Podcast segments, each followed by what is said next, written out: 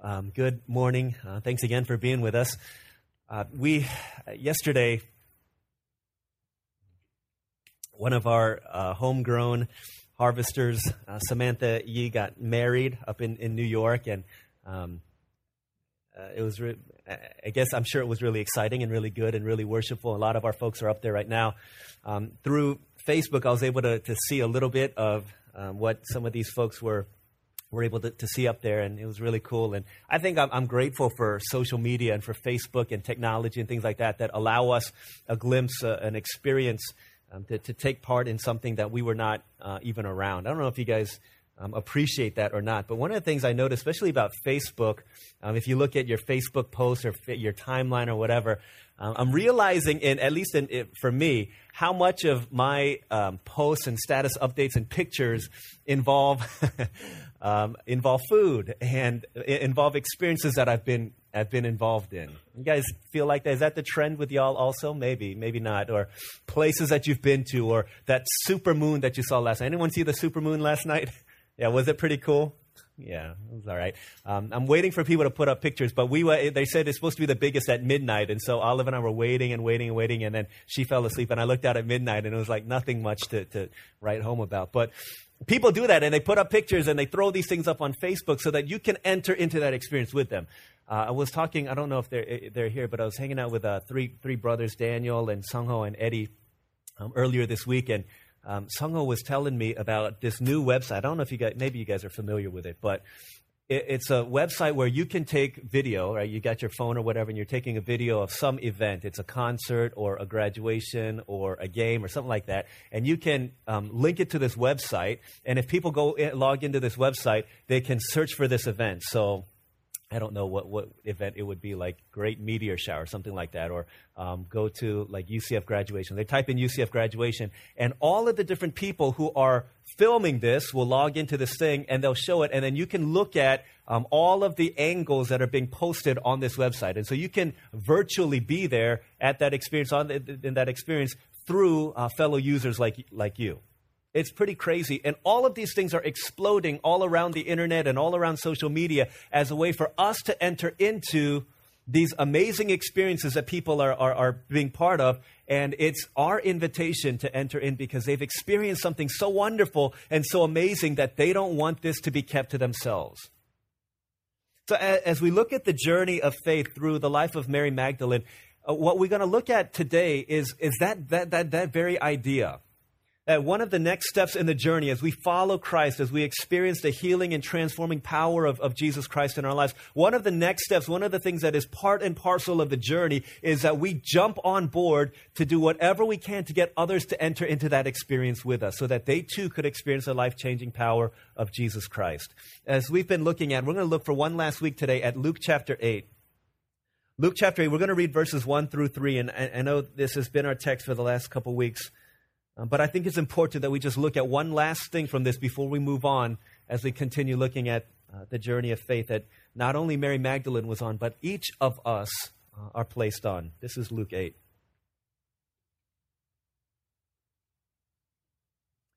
After this, Jesus traveled about from one town and village to another, proclaiming the good news of the kingdom of God. The twelve were with him and also some women who had been cured of evil spirits and diseases.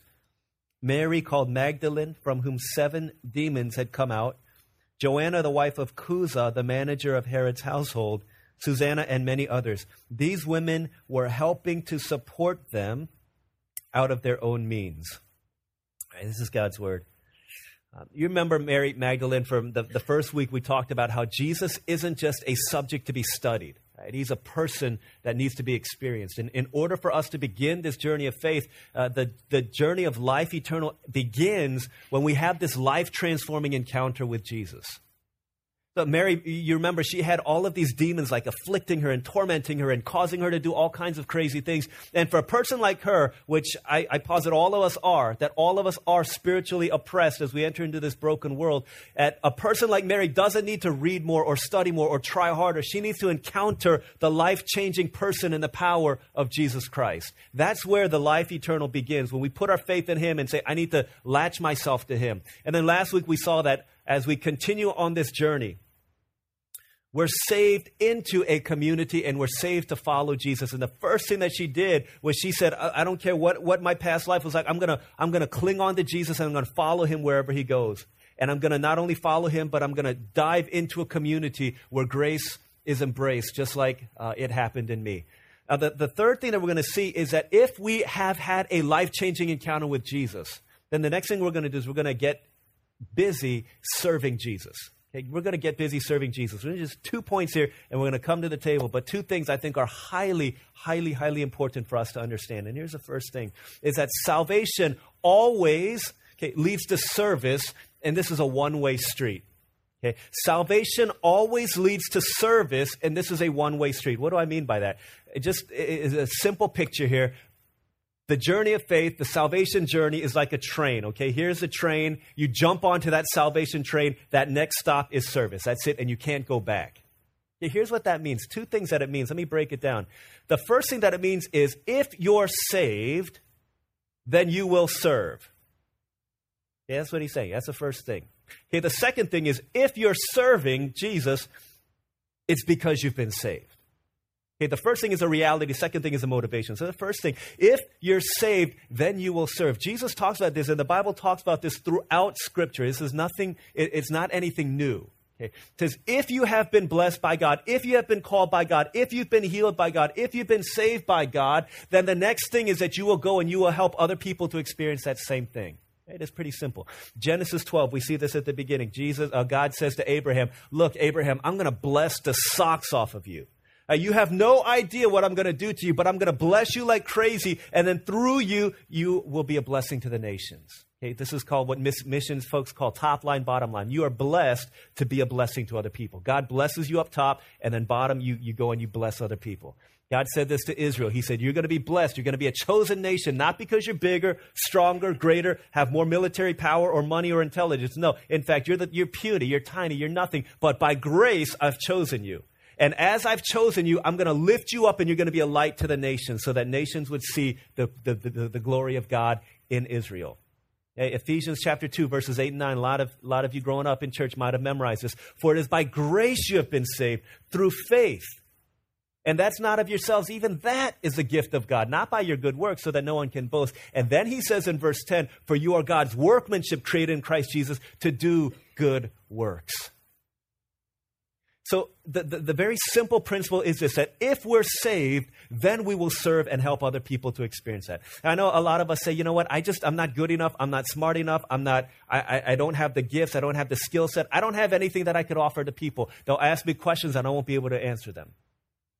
We hear this all the time, but I think at the end of the day, at the end of the day, that would probably be, you know, if you talk to anyone who's experienced Jesus, like had a life changing encounter, and they say, you know, and, and you tell them, you know, I don't want to, I don't want to share my story, I don't want to share my experience, I don't want to help other people enter into this because I'm not good enough, I'm not smart enough, I don't have all the answers. Then they'll probably say, then I wonder if you've really experienced the life changing power of Jesus Christ. Because if you've experienced it, then you will want to do whatever you can to invite others into that as well. So I, you know, every every spring I get really excited. You know, springtime comes around, and usually uh, people get excited. The flowers start blooming, and weather starts changing, and, and people start getting feeling of, of romant, you know, romantic feelings and stuff like that, right? Every spring, I get really excited, but not because I'm falling in love with a person, uh, but because I'm falling in love with a candy. You know, when Easter comes around, there's all these like seasonal candies, and and it's even it's great for me because when I was growing up, my, uh, my mom used to have a gift shop and we used to sell candy and all that stuff. And during Easter time, we used to sell this one particular candy. And I, would never had it before because it's, it's, it's, it's, really expensive. It was a dollar fifty, and everything else at the time was forty five cents. This one was a dollar fifty. And so um, it was always like the forbidden fruit for me. And so um, now and then my mom would let me eat some like some of the candy that was there, or chew some of the bubble gum. But this one was like it was so expensive. I always felt bad eating it. So it was almost like taboo for me to have it.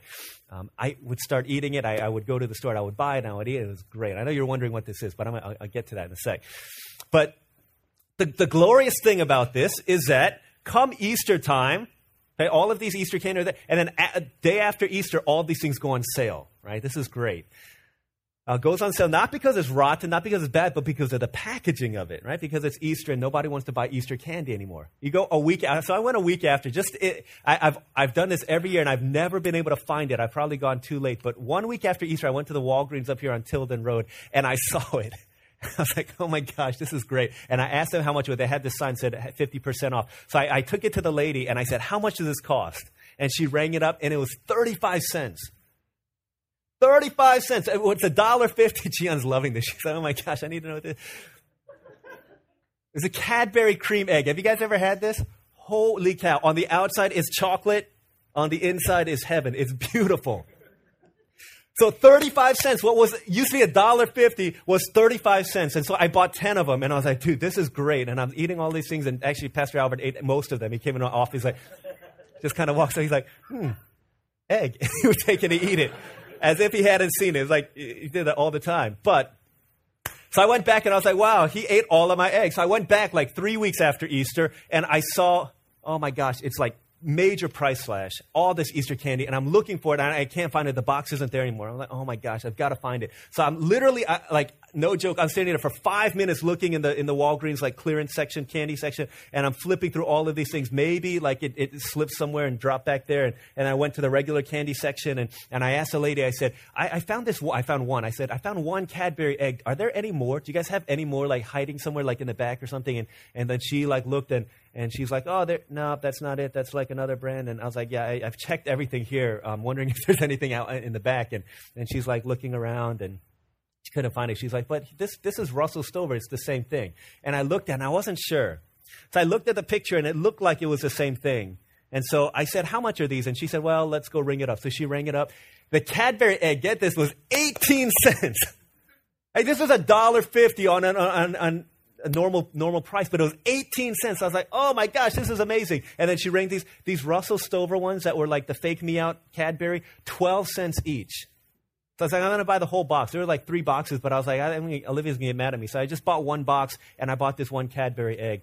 And I ate the Russell Stover one. My intent is if this is the same thing, I'm going to take this to our missions team. There's like 20, uh, there, at the time there was like 30 of us, but some people couldn't make it every week. So I was like, I'm going to give one to every single person on our mission team.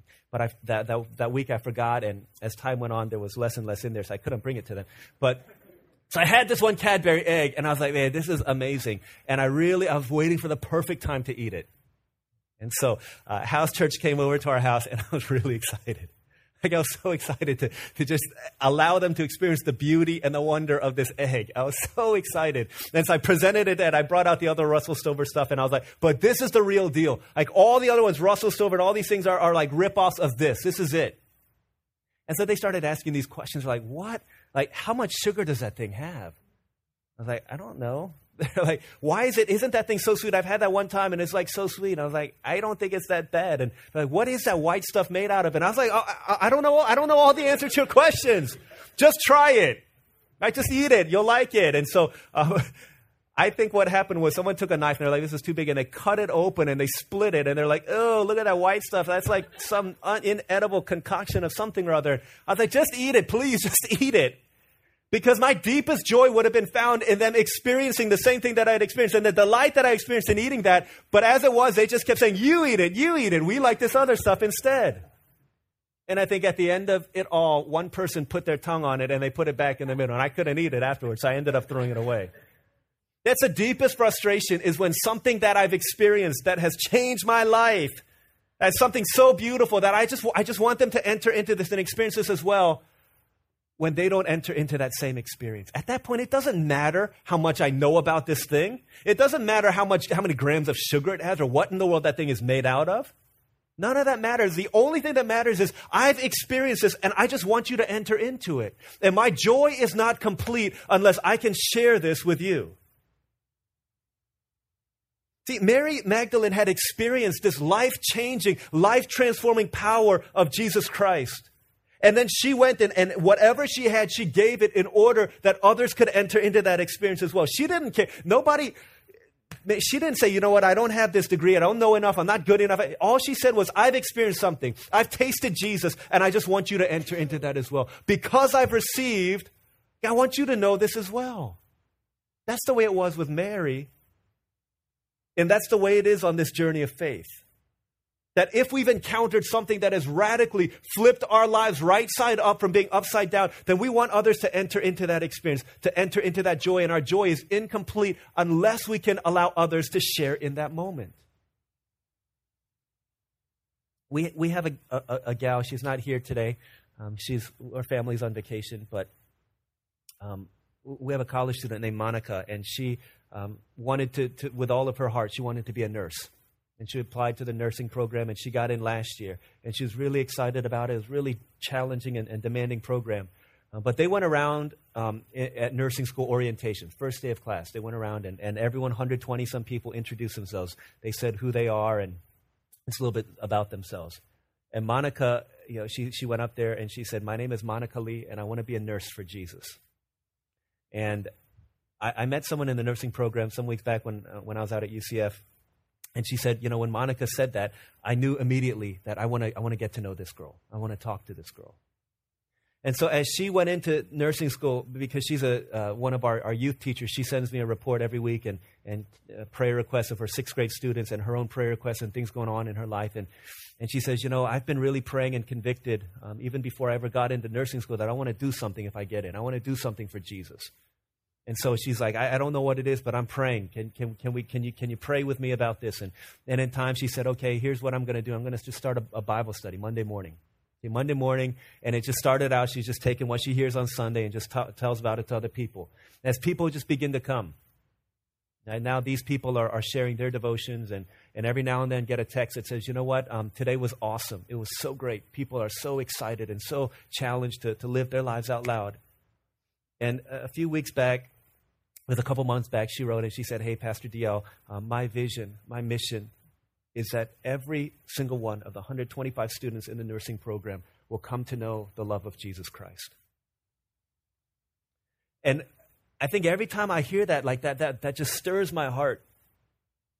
There's something that she has experienced, the love of Jesus Christ that she's experienced. And she says, I'm not just here to get an education and to be a nurse and to take care of people. I, have experienced something that has rocked my world.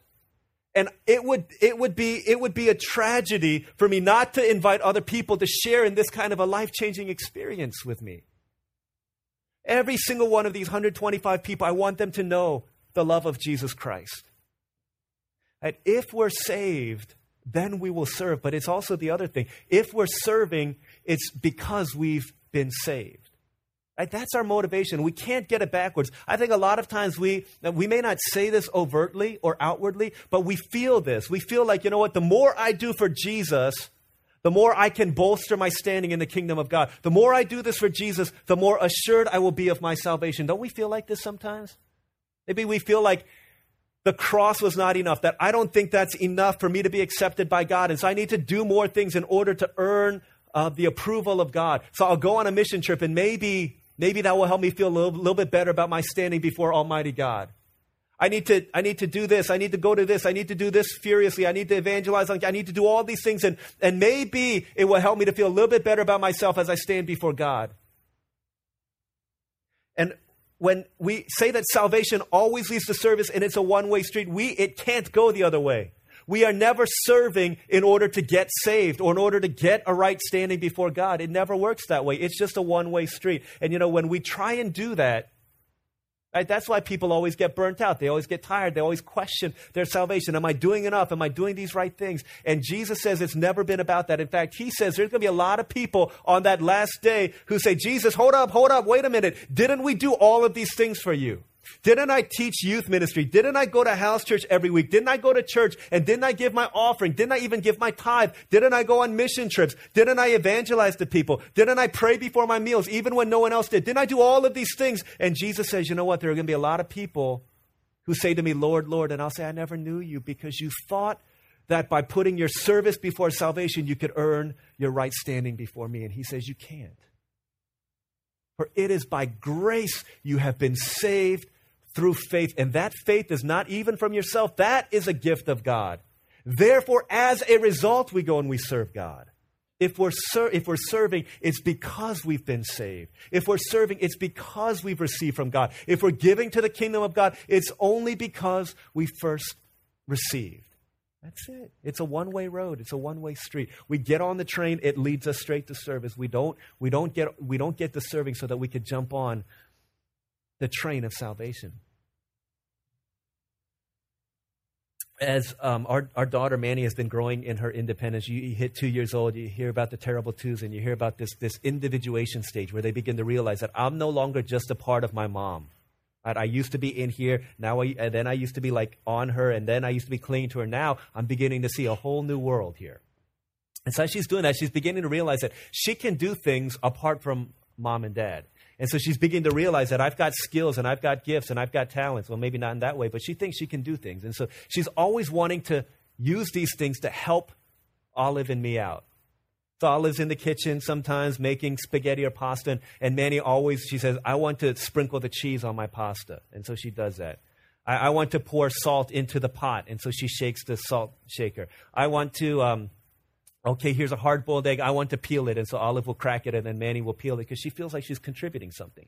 And she likes to do that a lot when I'm getting ready in the mornings as well. Um, she likes to come and, and when she hears me getting ready, she run and she'll, she'll get the toothpaste out and she'll try and squeeze toothpaste onto my toothbrush. She's not strong enough to do it, and so I'll hold it and I'll squeeze it out. And she thinks she's doing it, and she gets really happy when she does. And then I have this electric toothbrush, and she's like, I want to push the button, I want to push the button. And she can't even push it. She's not strong enough. So I have to put my thumb on top of hers and push the button. And she does. And she gets really excited. and She gets really happy. And, and then she says, Daddy, you need socks, right? You need socks. I'm like, I need socks. And so she goes and, and she opens up my sock drawer, and she's like, What color today? I say black socks. And so she'll pull out black socks and she's like, Dad, go sit on the bed. And I sit on the bed and she's like, put your foot up. And, and she's like trying to open it up. She's, she can't even open it up. And so she like opens it up and then I take it from her, I put it on. I say, okay, Manny, push it up, push it up. And she thinks she's doing it. She's like, Daddy, do you need a belt today? You need a belt. I was like, yeah, I need a belt. And so I'll put it all the way around, and, and she's watching me, and she's like trying to touch it, trying to push it, push it all the way through. And then I, I latch it on, and I just need that, that one last thing to push through. And she's like, Manny will do it, I'll do it. And so she pushes it through. And, and I, I think about this, I'm like, why in the world does she want to do this? I guarantee you, I don't love her anymore because she does that for me. She's not trying to earn a right standing with me. She's not trying to get dad to love her, mom to love her anymore by doing this. Why does she do it? This morning she was eating her pretzels in front of her iPad as, as I was getting ready to walk out, and, and she came running. She dropped it. She had pretzels in her mouth, and she's like, "Ah, Dad, Dad, let me finish the let me finish her belt." And so she's like spilling pretzels all over the floor, and then she's like, she like pushing my belt in, and then she runs out. Why does she do that? Right? This is her expression of love and devotion to the parents that she that she's come to love. She's not doing this because she thinks someone, oh, you know, Manny, oh, I, we love you even more now. Because, in fact, she slows us down when she does these things. Do you think I can't put my socks on better than she can? Or that I can't put my belt on? Or that I can't do my. It, it, slows me down. I'm like, I'm trying to start my toothbrush before she can hear it so that by the time she runs in, I can say, oh, I'm sorry, Manny, I already started. But she always somehow finds out. And why does she do it? She does it simply out of love. Why do we let her do it? Because I know in my heart of hearts that she takes such a great delight in being involved in the work of her father, even though I don't need her one iota. None of that helps me. But I see the joy that it brings to her to be involved in the work of her Father. And I gladly let her do it when I'm not late. I gladly let her do that. And so she comes and she does it. And why do we serve God? It's not so that we can earn anything from God. It's not so that God can say, Oh, you know what? I love you. I love you so much more than I did because you just did something I couldn't do. And we understand that God doesn't need us to do any of these things. In fact, He could do it a whole lot better without us. I say this all the time, but I, I used to, I, I, would talk to some people and after they would lead praise and I'd be like, hey man, thanks so much for leading us in worship. This is like I'd go to retreats and say, thanks for leading us in worship. And, and I remember this one guy in particular, he would always say, you know what? It's all God. It's not me. It's all God. And I would say, yeah, you know, praise God. I appreciate God using you. But then I would always say afterwards, I was like, you know what? It's not all God. Like honestly, if it was all God, it would have been a whole lot better if it was all God. Seriously, if you just got out of the way and God were to incarnate, come down and lead us in praise, it would be heavenly. Uh, it would be completely and utterly mind boggling in terms of the intimate and power, intimacy and power of that worship. It's not all God. I understand what he was saying. But here's what I'm saying is that God doesn't need us. In fact, he does it a whole lot better without us. He could do it a whole lot better without us. But he chooses to use us because he sees the joy that we find in being used in the service of our Father. And so he uses us in that way. See, if we're serving y'all, it's always because we've been saved, not to be saved, not to get saved. Because salvation always leads to service, and this is a one way street. That's the first thing. Second thing, and I'll be quicker on this one. But the second thing that we, we see here is that God, Jesus, uses the good and bad of our lives for his purpose. And God uses the good and bad of our lives for his purpose. Look at Mary's following Jesus. It says the last thing these women were helping to support them out of their own means. So somehow Mary might have had some finances. There, there's speculation that as you know, she doesn't have family, maybe her family disowned her, they abandoned her, they, she didn't have family left, and she might have had property that she sold, but this, somehow she had money. And this money she used, and, and this would fill the, the pockets of, of Judas's money bag. Not only Mary, but these other women who had been delivered from these diseases as well. That they had money and they said, you know what, I could use this for a lot of different things, but here's the one thing I want to use it for is so that Jesus can, can continue to go and make himself known, so that others could experience the healing, transforming power of the gospel and of, of, of this Savior. Right? These are the things that she had and she gave uh, for the cause of the kingdom.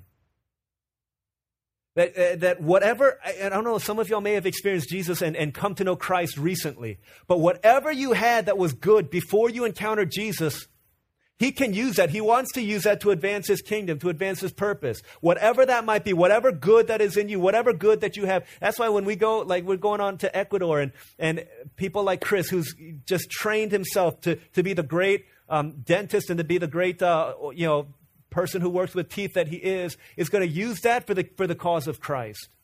And saying, God, here's my gifts, here's my talent. So, so Chris uses his dentistry, and, and, and one of our guys is using their taekwondo, and, and James Ye is going to use his body worship, and all of these different skills that we have. the good things that God has blessed us with. And we're using these for the, for the kingdom of God. There, we sing this song, right? We sang it I think we sang it last week. Uh, Heal my heart, make it clean. Open up my eyes to things unseen. Show me how to love like you have loved me. I talked about that last week. And then the last line in, in, in that, in that part of that song, it says, um, Break my heart for what breaks yours. Everything I am, everything I am for your kingdom's cause. She's saying, here's some of us say, some of us say if we're not serving God after we've encountered Christ, Here's what we're saying is nothing that I have for your kingdom's cause. I don't think there's many like that. But others say, you know what? Um, a, a, little bit of the things, some of the things, or anything. God, I just, here's Mary, everything I am. Everything I am for your kingdom's cause. But it, it's not just the good, you see, and I think this is where we, I think it's easy for us to understand. Yeah, it's the good things that I have that Jesus uses. But it's also the bad things, the hard things. It's the things that we're um, kind of embarrassed about, things that we don't want to talk about. Mary, remember, she had all of these demons afflicting her life, and it probably, I mean, no doubt, caused her to do a lot of things that she wasn't proud of. Caused her to a lot of hurtful things, a lot of painful things, a lot of regretful things a lot of things that were just acting out of her pain and out of her brokenness. And then she encounters Jesus, this one man who changed her life in such a way that she gives everything to him. If you just imagine, she's like, All right, let's go, let's go. We've got work to do. Let's tell other people about Jesus. Come on. And, and Jesus is like, Hold up. Wait a second, you, Mary, you've got not only this money, but you've got, um, you've got, a, you've got, a, you've got a past. And, and Mary's like, hold on, Jesus, but you redeemed me from my past. That's done. It's over. It's forgotten. Let's, let's move forward. We got work to do. And Jesus like, wait, wait, wait. You have to understand that, that your past and your brokenness and your pain, that bad stuff, I'm not just going to forget about that. In fact, this is the very stuff, Mary, don't you realize that wherever you go, you've got a story to tell? that you've got a testimony to share? Don't you know that you've been redeemed and you've been healed of all this stuff and the things that you're trying so hard to run away from? This is part of your life. This is part of your story. And you don't just forget about it. When you come to Christ, you say, Everything I am for your kingdom's cause. Your history. And we say this sometimes in a negative way. We say, well, that girl's got history, that guy's got history. Saying your history has now become part of, and you hear this all the time, but your history has now become his story, that all this belongs to him, that all this belongs to Jesus. And that he's going to use that. In fact, that's that's the stuff that God is most likely going to use the most to do the work of God in your life. Do you understand? Do you realize this? That it's not just, it's not the great things that you have, it's the pain, it's the brokenness, it's all of these things. One, one pastor, um, Pastor Min Chung out in Illinois, he says, uh, when God forgives, He heals, He restores, He delivers you. He's not just repairing you, He's preparing you. And he's preparing you to do the work that he's called you to do. And some of us, man, we're like running so far from our old life. And he's like, no, no, no, no, you can't. That's not what it's about the, the last few months I've been, I've been meeting with a counselor, just working through some issues. But even before that, several years ago, I was meeting for a couple years with a counselor. And this most recent time, I said to him, you know, here's, here's, my, here's what I, I want to do. I want to encounter God. I want to meet with him I, through, through these, these series of conversations. I want to be healed so I can move on and get on with the life that God's called me to live. And he says, well, you got to slow down a second. You got to realize that you're not working, we're not working through this. God's not working through this stuff so that you can move on from it. These tragedies, this trauma in your life, this is, this is part of you now. Like, this is part of your story. You don't get better and then move forward with it. This is who you are. And it's from this brokenness and it's from this pain that the healing balm of God is going to come through your brokenness. Now, you don't move on from this. God is not just repairing, He's preparing us. So at our last um, at our last youth retreat, we had some of our college and post college, post graduated graduated folks go and and they shared, um, and and there was something just powerful about it as they recounted the brokenness in their lives. They recounted the depression that they dealt with in high school, in college, as they dealt with issues of, of body image, just being just broken over over the things that were said or about the image that was, uh, about the things that people were saying about them. About just all of this, this pain of, of whether it be mistakes made or some of them sharing about uh, the, the, the drugs that they were involved in and how right, these things just hurt and messed up their lives. And yet, from that place, God was not only repairing them, but He was preparing them so that they could go and they could offer hope and bring others into the experience of the living Savior, Jesus Christ, in the way that they've experienced it. Dave Gibbons says, You know what? Your greatest pain, what is the deepest pain in your life? Because your greatest pain is going to lead you to your greatest ministry. And God doesn't waste any of this stuff, y'all. He doesn't waste any of this stuff. This is what redemption is all about. A lot of times we have this idea that, yeah, you know, there's good things in my life, and then there's these useless things that we can just get, get rid of. And I don't know if you, I think if, we would be wise if we could embrace this kind of like a, an old Korean mentality. When I was growing up in my home, I realized as I look back that my parents were really good at recycling before recycling became in vogue. Maybe your, I think your parents were too, if I explain a little bit. They would, I would pack lunch, for example. I'd pack lunch and, and take it to, to school. As I'm leaving, mom would be like, Don't forget to bring your, your brown paper bag back home. what? Yeah, yeah, we can use that again for tomorrow's lunch. And, she's and, and if your sandwich bag is good, your Ziploc bag, bring that home too. like, all right. And if you, if you don't use your napkin, you can bring that home too. It, I don't know if your, your homes were the kind where you'd have paper towels and you'd use them to wipe your hands and then they would lay it out to dry so that you could use it tomorrow. Did you guys do that? Like our parents were cool. They were like so hip and trendy and so green before green even became cool. But that's what they're doing. And I'll be like looking at that. I was like, there's no way you could use this again. You got to get rid of this. And, and Jesus is saying, you, that's, that's what you think. That's what you think about these, these, these useless parts of your life. Saying it's from this brokenness that the healing of God will flow out of your life. Do you understand this? See, we think a lot of times the messiness of my life disqualifies me for the ministry, disqualifies me from being uh, from serving God. But he says it's that messiness that qualifies you because that becomes a bridge into the lives of other people. You ever been depressed? You ever want to give up? We get so frustrated with the Christian life that you just want to yell a bad word really loud. You ever make mistakes in your life? Things that you're just like, man, I don't want anyone to ever find out about this. You have these like secrets and, and this brokenness and, and you don't want anyone to hear. You've been bearing all of these things, the mistakes that you made, the abuse that maybe you've gone through. as the messiness of our lives doesn't disqualify us for the ministry. In fact, that's the very thing. It's the very thing that qualifies us to be used by God because it builds bridges into the broken hearts of people who don't know.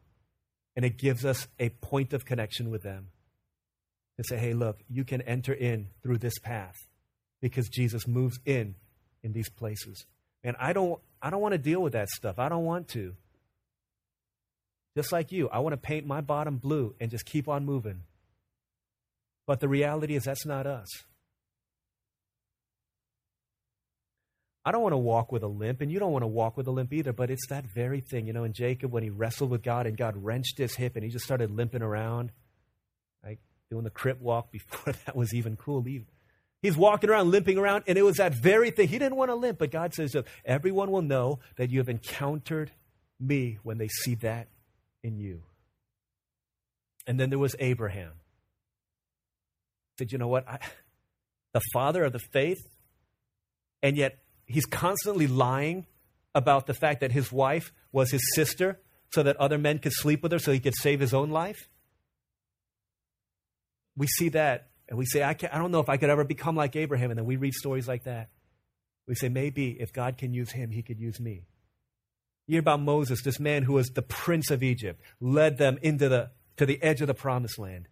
And yet he dealt with such a insecurity and anger that it kept him from entering in. That's another bridge built into the life of service. David, king, the greatest king ever in the history of the people of God, a man after God's own heart. And yet, so many times he followed his own desires and his own lusts further and further and further away from God. And we see that and we see a bridge into the life of service. Elijah, great prophet, name our son after him. And yet he was so deeply depressed that he just wanted to lay under a broom tree and die. A bridge into the life. And yet God can use somebody like him. All of these heroes of the faith, different broken places where they limp and they limp and they limp, and people look at that and they see the glory of God. This is who you used to be, but God has changed you. He's transformed you. You've got a story to tell. Every single one of us, y'all have a story to tell. And by God, if we don't tell that story because we're afraid, or because we're not smart enough, because we don't have all the answers, or because we're not, whatever it is, that excuse that we make, that's all it is. And we have been given a gracious invitation into the kingdom of God. And every life that's been changed by God is an invitation to experience the life changing power of the kingdom of God. That's what we're trying to get you to do on June 10th. That's what it is, our cardboard confession. We're not saying, hey, look at me, I'm all good. And it's just an invitation into the life changing experience of Jesus Christ. Because you see, every person who's ever walked the path of God has walked with this limp. It has been a bridge into their lives and into the life of Christ in them. The only person who didn't was Jesus. So, how can we ever enter into that kind of a life? Because he who knew no limp, God made him, he was born as helpless as could be. He had, there was nothing about his life that attracted anyone to him. Beginning of his life, helpless, though he was God. End of his life, though he was God, helpless. Completely surrendered and broken and whipped and beaten. The one who knew no sin, knew no brokenness, took that upon himself. Right? That's yours, that's mine. That's our brokenness, and we deserve that. We deserve to be there. We should have been there. We should have been on the cross, crucified, beaten, bloodied. And yet he took that so that we could be forgiven. So that our brokenness isn't just a brokenness, but it's a brokenness that leads to healing. Isaiah, God's word says, it is through his wounds that we find healing. And that paradigm becomes the paradigm of our lives, that through our wounds flow the healing of Christ for the healing of many others. Salvation always, my friends, leads to service. It's a one way road, but God wants to use not only the good things, but even the hard things, the rough things, the bad things, the shameful things of our lives for His purposes, so that others might experience that same life changing joy that you've experienced as well. Let's pray.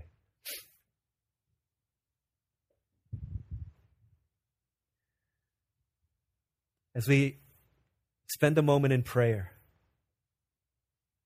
let's think are we serving God? If you've been changed, are you serving God? How are you using your life in order to allow others to be invited into this life of Christ? If we're not, guys, a non serving Christian, that is an oxymoron. There's no such thing in Scripture. Maybe if we're not serving, we need to confess to the Lord and say, God, I've made excuses for why I shouldn't. Forgive me and, and change me and help me to use what you've given me for your kingdom. And maybe others of us were, were thinking that we just need to hide our brokenness. We need to hide our shame. We need to hide the pain in our lives. And, and God's saying, no, it's not, that's not it at all. You've got a story, and everything that you are, history belongs to Him now. His story, your story is part of His. And let Him use it. Let Him use it. Because out of that pain will come your ministry. God wants to use that. God wants to use you uh, for His kingdom. And so let's, uh, let's take some time to, to pray and to just respond to the Word of God in, in that way. Let's take a few moments to do that. Let, let's pray together.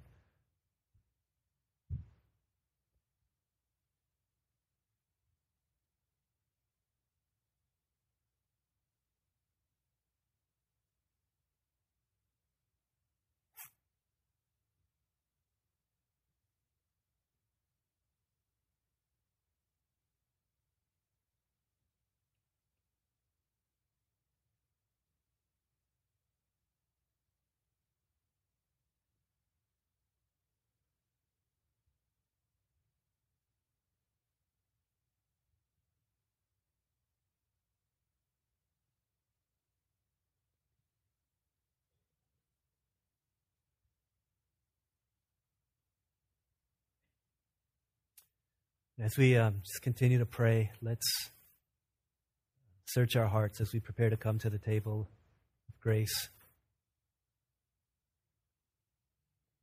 Ask the Lord that He would examine our hearts. One of the things that only the Spirit of God can do is to help us to see that we are a whole lot worse than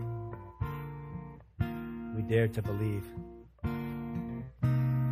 so many things that we take for granted, so many things that we don't realize about ourselves. Let's ask the Spirit to convict us and to challenge us so that we could surrender these things and realize that Christ died for these things. He died for the pain, He died for our brokenness, He died for our shame, He died for our sins and the guilt that comes with it. So let's come and, and let's take some time just to confess anything that we need to confess before the Lord. We surrender that to the Lord for a few moments before we continue.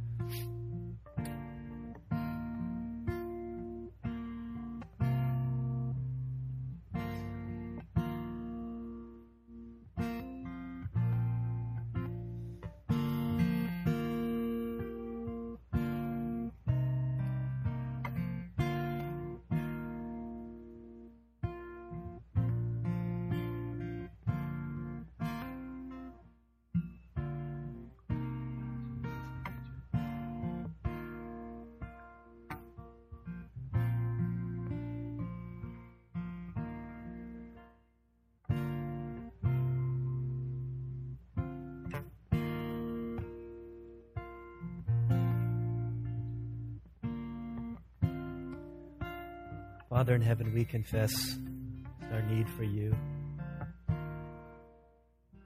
Lord, it's so easy to forget the mercy that has been shown to us because we can be so defiant against you, and so sinful against you, and willfully turn away from you. Understanding that you died for us, we use that as a license to sin rather than as a deterrent that drives us in love to run to the cross. Father, forgive us for taking for granted the most amazing sacrifice that the world will ever know and the greatest act of love ever seen. Thank you that because we forget, you gave us these sacraments to remind us of the amazing love of God. Pray that as we come to the table for those who do and as we sing for those who don't, would you remind us and awaken in our hearts a new gratitude, a new love, a new surrender to the cross and the beauty of the one who hung on it for the forgiveness of our sins and the healing of our lives. Thank you so much. We love you because you've loved us first. Pray these things in Jesus' name.